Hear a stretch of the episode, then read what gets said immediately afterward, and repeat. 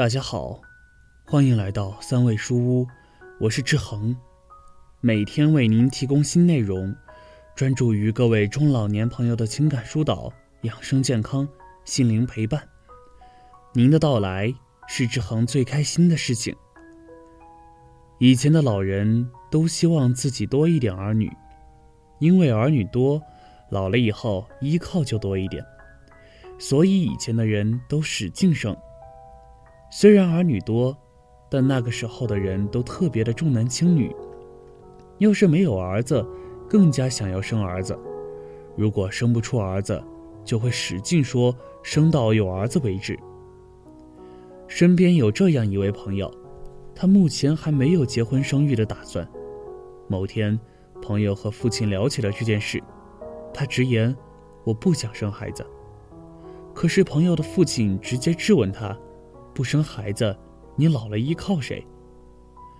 朋友父亲这种养儿防老的观念，是很多人生孩子的重要目的。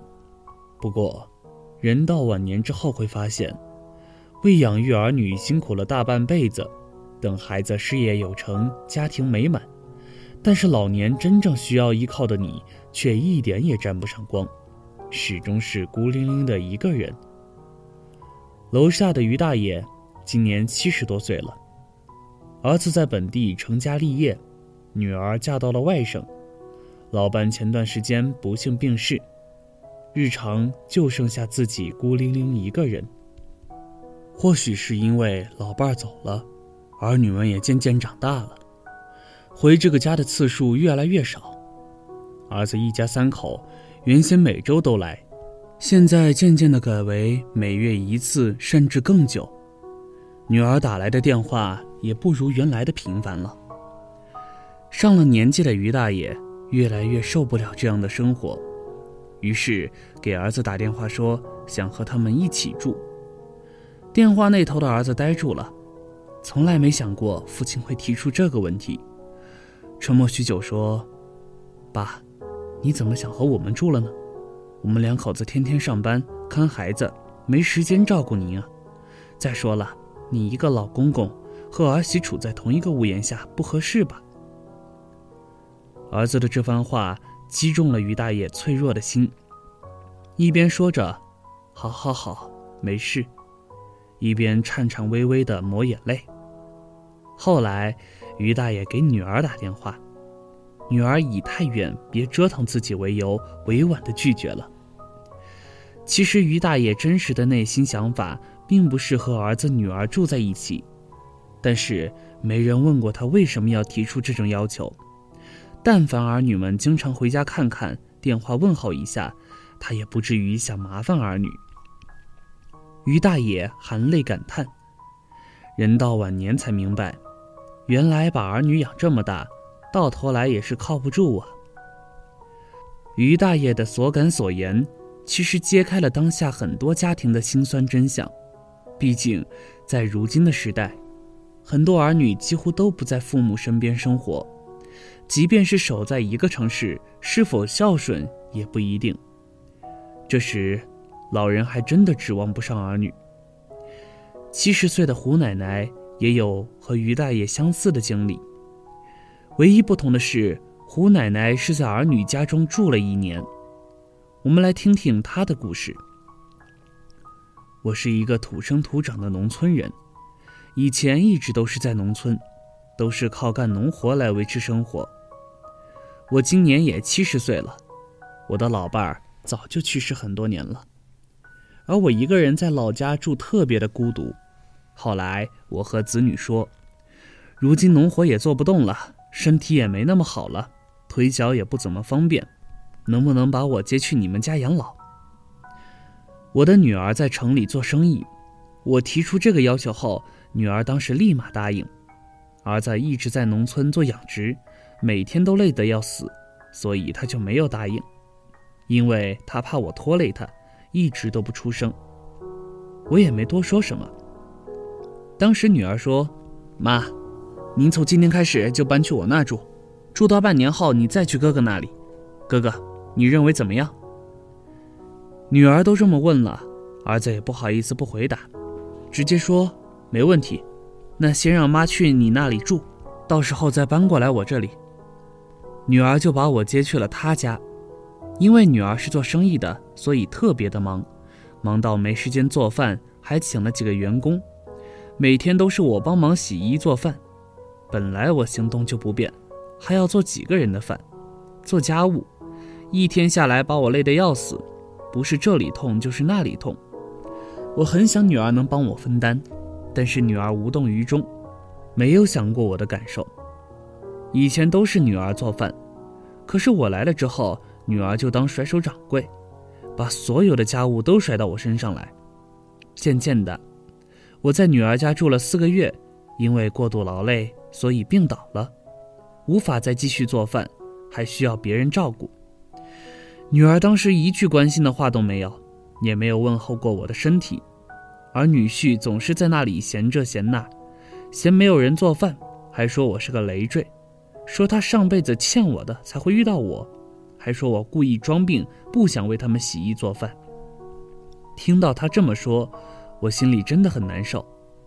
本来身体就不舒服，还说我装，然后我就说了几句女婿，女婿竟然说：“你现在在我家白吃白喝，还不为我们洗衣做饭，还想让我照顾？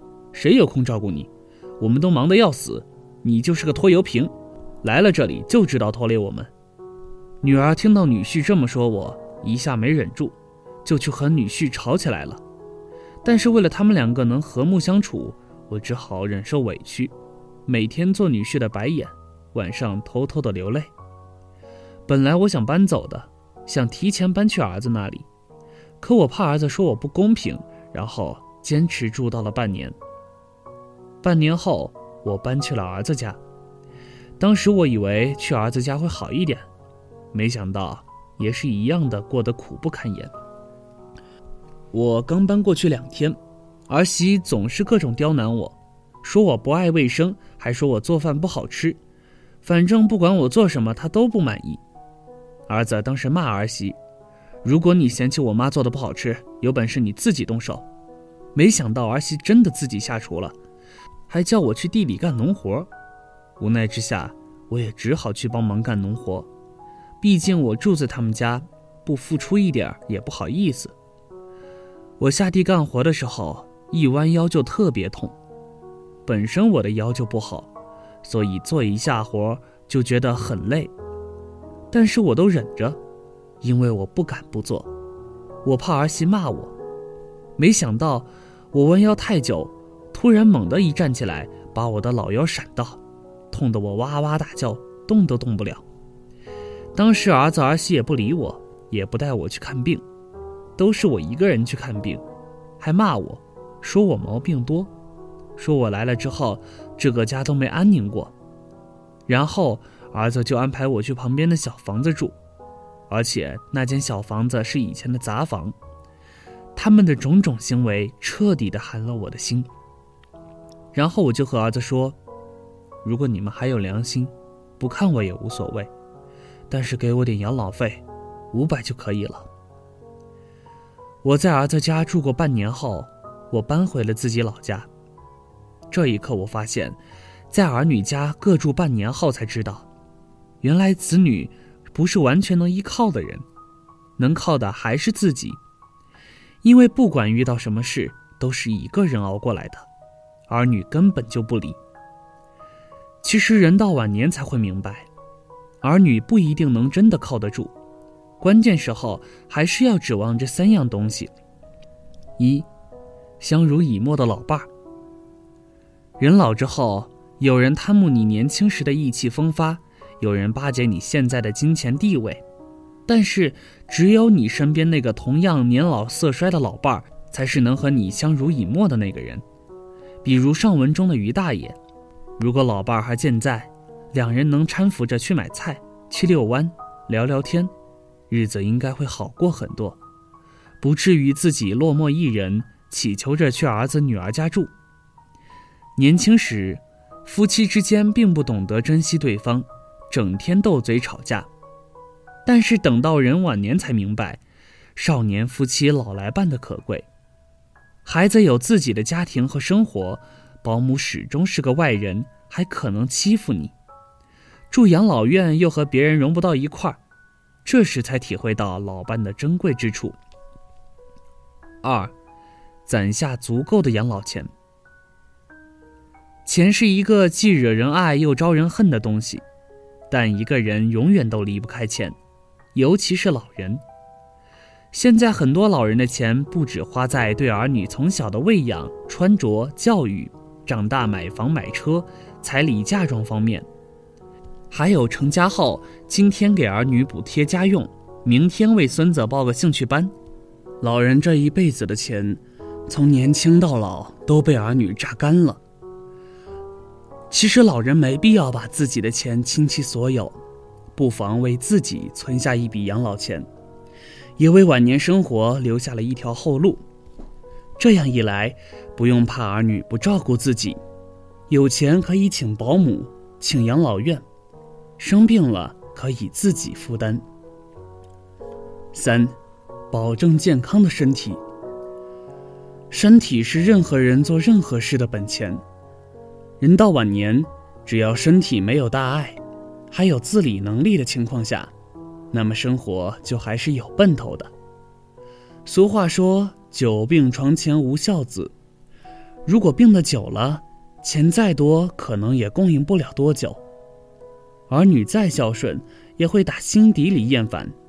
即便是儿女毫无怨言，时间久了，老人自己也会觉得自己是个累赘，没有了对生活的盼头。因此。老人们能不操心的就学会放手，少受点苦，担些忧，让儿女们过自己的生活，保证好自己的身体比啥都强，其他的都是枉然。好了，这篇文章到这里就结束了，建议大家一定要发给身边所有的中老年朋友们看看，也不要忘了右下角点击订阅，和志恒相约，每天不见不散，我们一起成长。一起幸福。